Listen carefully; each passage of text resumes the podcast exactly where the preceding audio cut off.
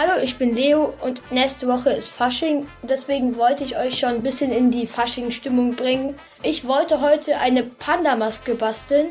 Letztes Jahr habe ich mich als Stinktier verkleidet, aber heute würde ich mal den Panda ausprobieren, zumindest mal die Maske.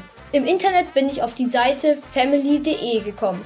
Die ist echt cool. Da kann man verschiedene Masken basteln, zum Beispiel ähm, Panda, Tiger, Hasen. Aber ich wollte ja die Panda. Dazu braucht man einen weißen Pappteller, eine schwarze Pappe, eine Schere, einen Kleber und einen Bleistift. Ich halbiere jetzt erstmal äh, mit der Schere den weißen Pappteller.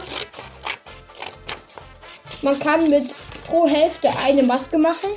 Nachdem ich den Teller halbiert habe, male ich auf eine Hälfte von dem weißen Pappteller zwei Augen ra und schneide sie anschließend aus.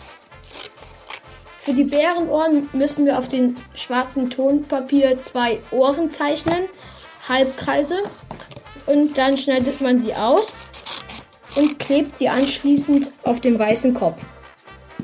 Inzwischen erkennt man den Panda.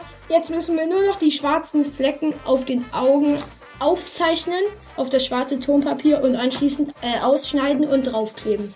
Das ist ein bisschen kompliziert, aber Okay. So, jetzt bin ich schon mit dem einen Auge fertig, aber ich habe es noch nicht aufgeklebt. Fast habe ich auch das zweite Auge ausgeschnitten. So, fertig. Jetzt fehlt nur noch der Strohhalm, der später der Griff sein wird. Ich befestige ihn mit Tesafilm an der hinteren Seite von dem Pappteller. Nun bin ich fertig. Also meine Maske ist cool, aber ich habe die Ohren nicht so ganz hingekriegt. Sie sind bei mir ein bisschen zu weit unten. Aber sonst sieht sie echt schön aus, die Maske. Ich schau mal, was mein Bruder von der Maske hält. Schau mal, Milan. Ah, cool. Und würdest du sowas auch gerne so basteln? Wenn du im Radio zuhörst, dann, dann weißt du, wie es geht. Okay.